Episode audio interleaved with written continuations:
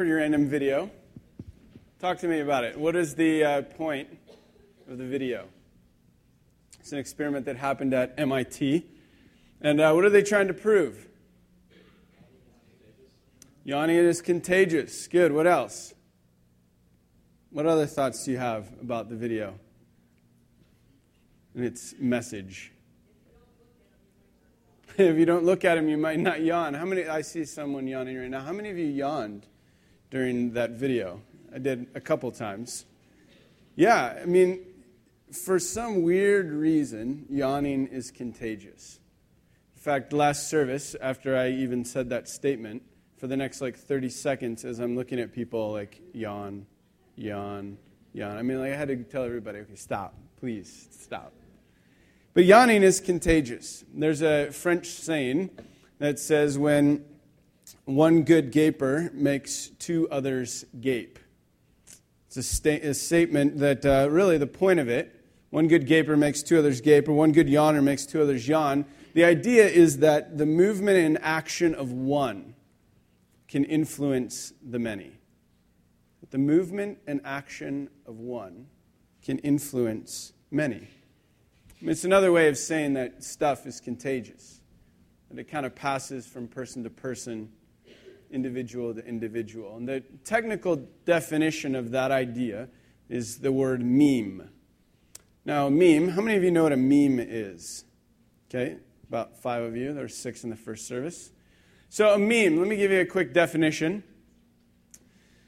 Up on the screen, a meme is an idea belief or belief system or pattern of behavior that spreads throughout a culture, either vertically by cultural inheritance, so parents passing it on to their children, or horizontally by cultural acquisition, meaning peer to peer or from media or other outlets. So, information, beliefs, thoughts, feelings, everything kind of moves forward in this idea or understanding of a meme. So, it means that thoughts can go viral, ideas can become contagious, that there are even spending. So there's this movie, I don't know if you've seen it, I haven't yet. It's called The Joneses. And the whole idea of the movie is you provide one couple with everything you could want, and everyone else in the neighborhood will want it too. That their spending, even though they didn't spend anything, was contagious and it caused the whole community to go into debt and spend crazy amounts of money simply because they're this desire, this, this contagious viral kind of thing. Another example is behavior or even feelings. I mean, studies have been done that if one particular person walks into a room overtly displaying a particular feeling, other people in that room will pick up and begin to act out and live out that same feeling. So there's all kinds of things in life that, that tend to be viral or contagious. But one of the things in the church, at least in Western culture, that I think um, has begun to miss out on the power of the meme is the idea of discipleship.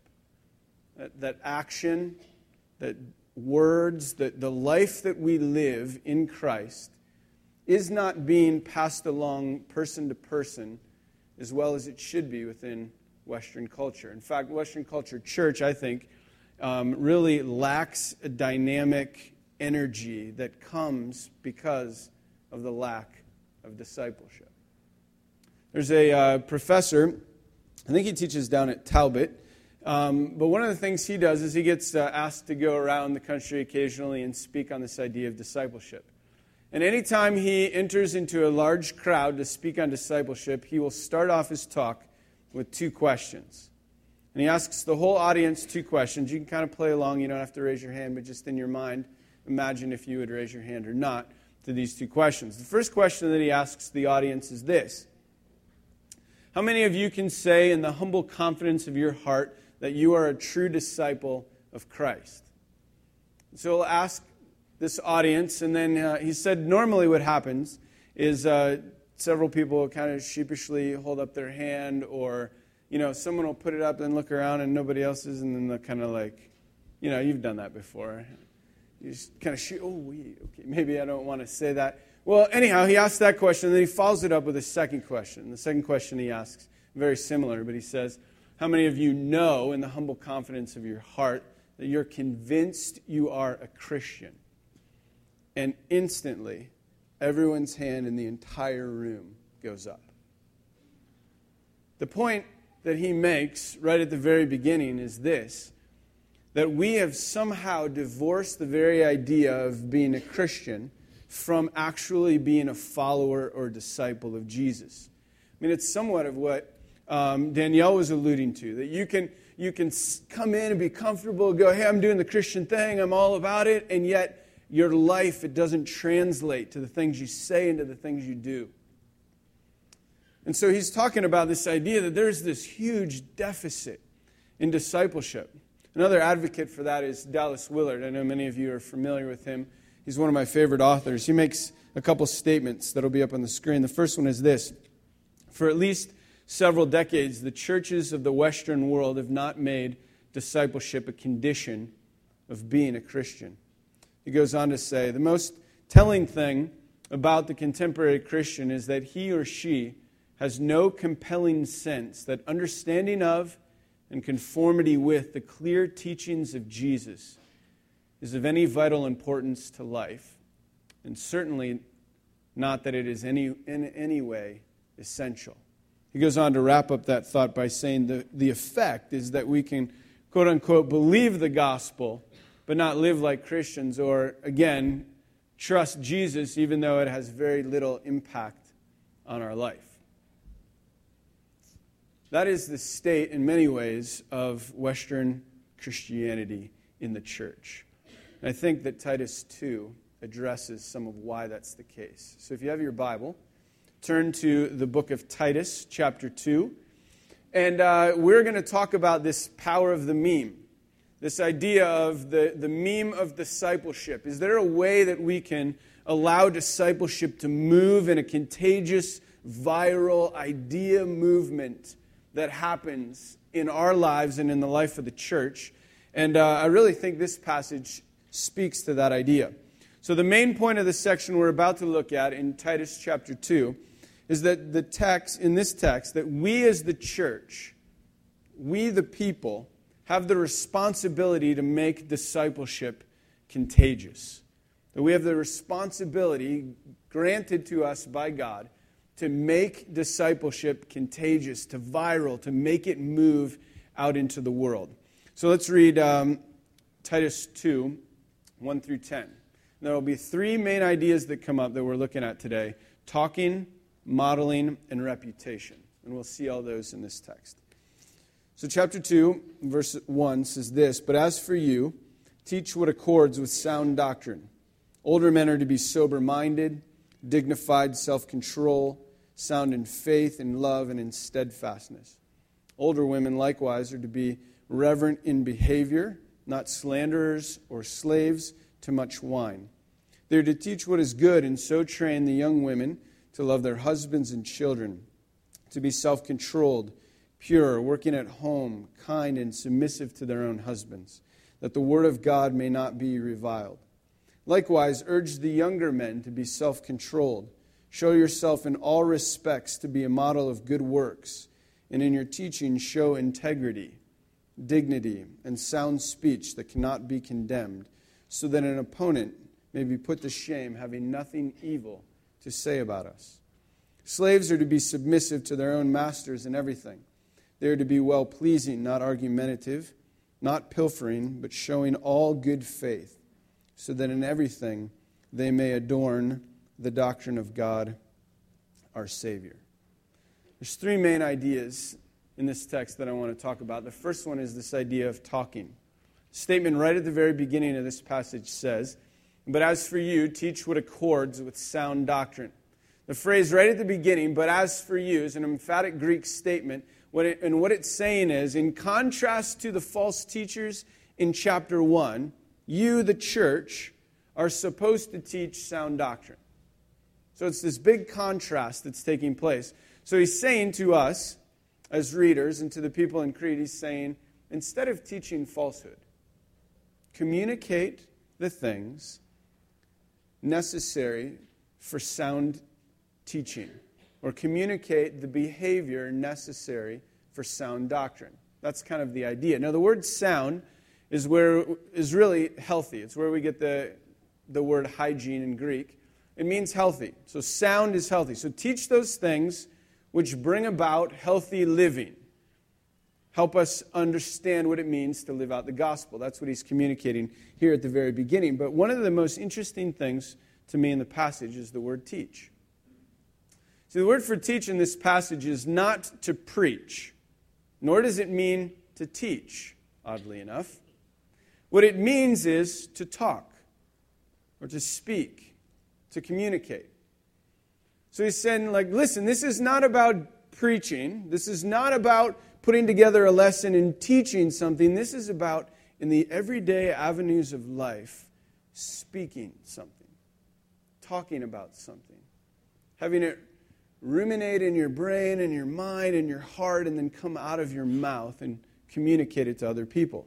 And so, what he's asking the church to do and what he's asking Titus to do, Paul is saying, listen, out of your mouth, teach those things that help people to live out the gospel. Speak those things that help people to understand what it means to follow him. So he's, he's really talking about this idea of having sound ethics healthy ethics, healthy living, and it being in accord with the gospel. Now, he's describing it as a responsibility of all of ours. And this is where I think the Western Church has kind of um, done a disservice, and that is that we have somehow, as individuals, decided to further or forward on the responsibility of teaching to the church. We just kind of go, well, I'll scoot out from underneath that and pass it off to the church. And now it's the church's responsibility to be the primary teacher of people how to live and how to understand the gospel, right? And I think that when that has happened, the church responds in uh, several kind of um, weird or unique ways to this particular phenomenon. And that is that we major on one of the things in the phrase, but miss the point of the phrase. Let me explain. Sometimes we'll see the church major on the idea of sound doctrine. And so they'll say, hey, it's the responsibility of the church to give you as much theology as you can handle, to like pour on these huge ideologies, to give you this lofty understanding, and then we'll just kind of assume that biblical living happens once you know all these high theoretical ideas. So we either side with the sound doctrine or what we sometimes do is we major on the idea of teaching. So we go, oh, here's, here's how we'll do it. We'll promote more classes and more opportunities to get information. So we'll do Sunday morning, we'll do Sunday school even, we'll do Sunday night, we'll do Wednesday night, we'll have electives, we'll, we'll find all these ways to, to cram more information in because the idea is the teaching. And I don't think the idea in this passage is really the doctrine, nor is it the idea really the teaching in those two per- prescribed ways, but it's really about the talking. I mean, what he's majoring on is this idea that it's in our speech that we are to, to declare these things, that our very talking is to be about the ethics of the kingdom, and that it is my responsibility and your responsibility as followers of Jesus, as part of his church, to do it. And that's what Paul's getting at. Now, one of the things you notice at New Community, I hope you notice, is that we highly value the idea of the priesthood of all believers. That there is not this hierarchy other than Christ at the top and then all of us. That's really the way it lays out, that we've all been given these responsibilities. So if we flesh out this text the way that I think it's being communicated, is that it is, since it is our responsibility to make these things happen, then we would understand that the majority of the teaching that is supposed to happen in the life of the church happens in the informal rather than the formal. It happens better, it's more viral in the informal than it is in the structured, in the institutionalized. You see that? Yeah, I mean, we, we need to be the kind of people that recognize that it is our speaking of the gospel, it's our speaking of how it's supposed to be lived out in our relationships and in our groups. And when we're working out at the gym together or when we're at the store, it's our nine to five face to face interaction. That's where we see the power of the meme of discipleship happen. I mean, that's where it becomes viral. It doesn't become viral because we gather on a Sunday morning. It becomes viral because instead of trying to fit people in a room and having one person say something and then I yawn and then you yawn and then we all leave, instead we send a thousand yawners out into the society. They all yawn and then more people yawn. You get it? I mean, that's the point. And Paul is saying it is in our talking, it is in our speaking, it's in our everyday speech that these things happen. So, my question to you this morning, my question to myself is this Do your words urge others to live out the gospel? Do your words urge others to live out the gospel? Have you fully lived into that calling, that responsibility? I'll read it one more time. Do your words urge others to live out the gospel. The second idea is this idea of modeling. So we have this idea of talking or speaking, and then now we have this idea that he brings up in the text of modeling or of acting out what it is we believe. So he talks about this idea, and essentially what he's saying is that our teaching should happen with both our words and with our actions. So it should come out of our mouths and our tongue, but it also needs to flow out of our hands and our feet and the things that we do throughout the week. A guy by the name of Parker Palmer makes this statement Verbalizing is not the only way our lives speak, of course. They speak through our actions and reactions, our intuitions and instincts, our feelings and bodily states of being perhaps more profoundly than through our words. Another guy by the name of Andrew Murray says, Not in what we say and teach, but in what we are and do lies the power of training. It is not our wishes or our theory, but our will and our practice that really train. It is by living the Christ life that we prove that we love it, that we have it, and thus will influence others to love it and have it too. So, Paul is saying in this text, not just with your words, but in the way you model what it means to follow and live like Christ, that matters. And he, he describes two things. One, that we're to model Christian living. Now, Paul in the book of Titus, if you haven't noticed it already, he likes to throw out tons of attitudes, dispositions, emotions, uh, character qualities that all of us are supposed to embody at different levels, right? There's about 30 plus different characteristics in the book of Titus that he loves to list in bullet format and just starts like, you know, oh, let me add this one in. This is another great one. We got to have this. And he just describes all of these things. Now, before we jump back into the text and look at this next list of things he describes, let me say this right from the beginning. Paul is communicating into a particular context.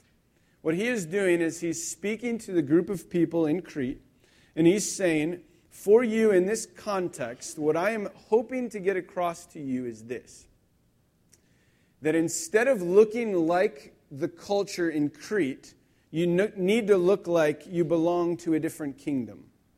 Instead of looking like the people around you, you need to have an entirely different ethic. So, if we compare it to the text that he was talking about earlier, he's saying instead of looking like a liar, a glutton, a drunk, and just a stupid cretin, okay? He's saying look like a follower of Jesus that is uniquely different than the culture. And that is the context he's speaking into. And so then he creates this list toward older men, younger men, um, older women, younger women, and even to slaves, okay, or to workers in our context. So he speaks these things. Let's look through, through them really quick.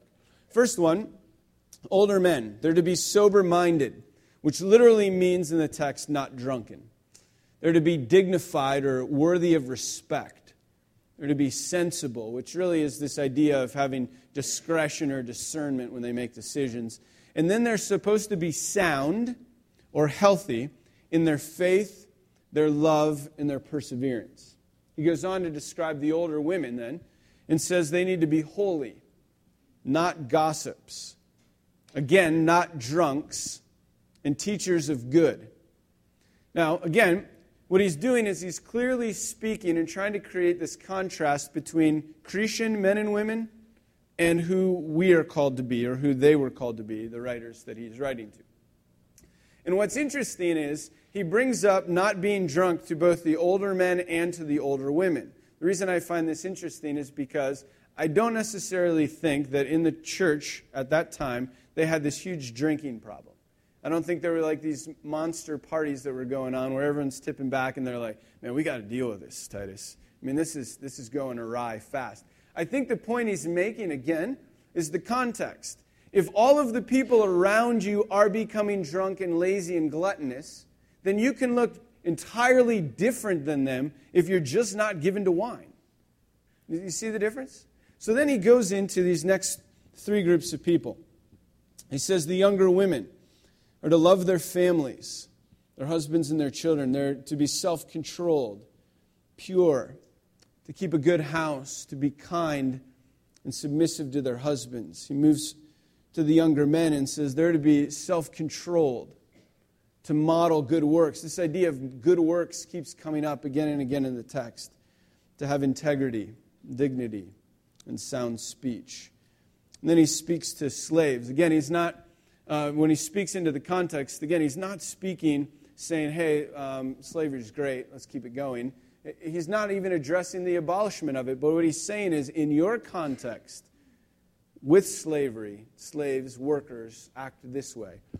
And he says, Be submissive, well pleasing, not argumentative, and not stealing. Really, the big gist, the big point, the overarching principle that he's communicating is this that we are to model things that represent godly living. That if you, if anyone was to look at your life or my life, that what they would be able to say and clearly point out is that there's a difference between the ethics that we live by and the ethics of the culture. There's a complete difference between our lifestyle and the lifestyle of those around us. Not in weird ways, but in holy ways. Not in like, you look like a nerd because you're trying to be a Christian kind of way, but in a, like, seriously, there is something about you and your character, who you are, the qualities of your life that are uniquely different than those around you. And he says, then, he moves into this next idea that we're to model it in our relationships. Now, this is an implied statement rather than a, um, like, a direct he doesn't say, like, hey, by the way, model this in your relationships. This is implied in the sense that what he does throughout the text is he says, older men, model this for the younger men. Older women, teach this to the younger women. All of us are to learn from one another and to be in relationship with one another. And so it's this idea, it being framed in relationship, that we're really talking about. So Paul is really challenging us to do something that I think the church misses out on, and that is that we fail too often to leverage our relationships. So, this power of the meme, this ability to see something happen viral, doesn't happen because we fail to leverage our relationships. We try to do things outside of community. Or while we're in community, we don't recognize the influence that we have on one another or the opportunity we have to be influential. I'm convinced that this is another reason why we believe that not only does talking happen best, but actually modeling happens best not on a Sunday as well. You realize that, right? I mean, there are certain things you can model very well here. You can model uh, worshiping in song well, you can model studying the text, you can model what it means to look at the back of someone's head for 40 minutes, you can model all kinds of different things, but you don't model in the same way that you do out in the world, right? I mean, that's why we would say that some of the most important stuff that happens at New Community actually happens not here. That's why we would say some of the most important leaders in the church are actually small group leaders out there and not in here. I, I put together a little list of why that's the case. It's because modeling happens. Let me list off some, and you can think of a bunch more. It happens in homes, at dinner tables, in living rooms, when you have friends over. It happens at work. It happens while you're having a coffee, while you're talking at the park, while you're eating meals together. Happens even when you're sending emails. No matter what it is you're doing, when you're around individuals or groups, you have the opportunity to leverage that to influence people for the sake of Christ, to challenge people to live more like Him, to challenge people to speak more about Him. I mean, the opportunities are, are pretty, pretty dramatic, but I think sometimes we just miss them. So let me ask you this question How would, you, how would people describe the story of your life? How would people describe the story of your life? And another question would be Are your actions modeling the discipleship of Jesus? Are your actions modeling a discipleship of Jesus? There's a story uh, from a long time ago about St. Francis of Assisi. One day he was uh, headed into town, there was another young monk that was by, and he walked over to the young monk and he said, I'm heading to town to preach. Would you be interested in joining me? And the young monk was pretty giddy at the opportunity and thought, oh man, this is great. And so they go into town together and they spend almost the whole day in town. I mean, they're going through the streets, they're in the marketplace, they're going down alleys and the byways. They're rubbing shoulders with hundreds of people. And uh, all of a sudden, right near the end of the day, um, St. Francis starts walking and he's heading home. And this young monk's like, what are we doing? And so he follows him home. They get home, and then the young monk is just ticked off. He's like, You told me we're going to town to preach, and I ne- you never once addressed the crowd, and you never once did I hear you share the gospel. And St. Francis, it said, made this statement My son, we have preached. We were preaching while we were walking. We were seen by many, and our behavior was closely watched. It is of no use to walk anywhere to preach unless we preach everywhere as we walk. And the point is pretty clear that it is in our doing, it is in our action, it is in our modeling out there that things go viral. It's out there that lives are changed. They obviously are changed here, and I'm not negating what happens on a Sunday morning, but what I am saying is that if we actually want discipleship to move like a virus, if we want it to grow among us in amazing ways, it happens as we model it, it happens as we talk about it, and it happens in the informal even more than the formal. Which takes us to our third point reputation. Now, reputation is a, a theme that's seen in this text several times. Just in verses 1 through 10, you're going to notice it over and over. But what he's saying is that our talking and our modeling will affect the reputation of the gospel. That our talking and our modeling affect the reputation of the gospel. And he says they do it in one of two ways. They either bring reproach to the name of Christ, it says, or they actually adorn the teachings of Jesus. They lift up, they declare as good the things that Jesus has spoken. You'll see it here. Uh, I put it up on the screen so you can follow along. But in verse 5 it says, So the word of God will not be reviled. So he's saying, Live this way, act this way, talk this way, so that the word of God will not be reviled. In verse 8, Live this way, have these character qualities in you, be this kind of individual so that opponents may be put to shame, having nothing evil to say. And then in verse 10, live again and act and model these things so that in everything they may adorn the doctrine of God. This is really where discipleship and mission connect. I mean, too often, again, in the church, we kind of separate these two ideas and we have this idea of mission, of calling, that we're supposed to go into the world and, and teach the gospel. And I, Absolutely, 100%. That is our mission, that is our calling. And then we also have this other side of the coin where we go, you know what, it needs to be about developing ourselves spiritually and growing in Christ. And I would say, absolutely, exactly, it needs to be. And sometimes it is our mission that drives us to recognize the need to further love and develop this relationship with Christ. But in this case, what Paul is saying and challenging us with is this it is in your discipleship, it is in your speaking, it is in your modeling that when you do these things and do them well, guess what? It's automatically missional. It's, it's changing lives, that people are recognizing it, and it, it's profound for the reputation of Christ.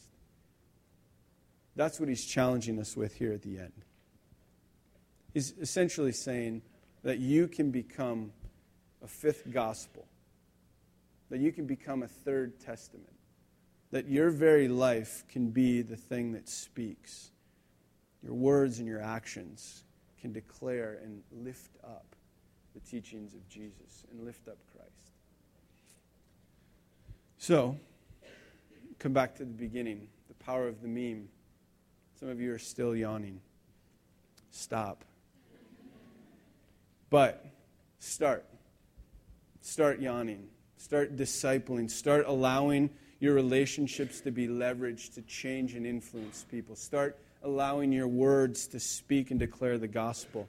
And as you do those things, the little French saying, the power of one gaper will make two gape. That if we all leave committed to say discipleship and being about the mission of God is what we're called to do.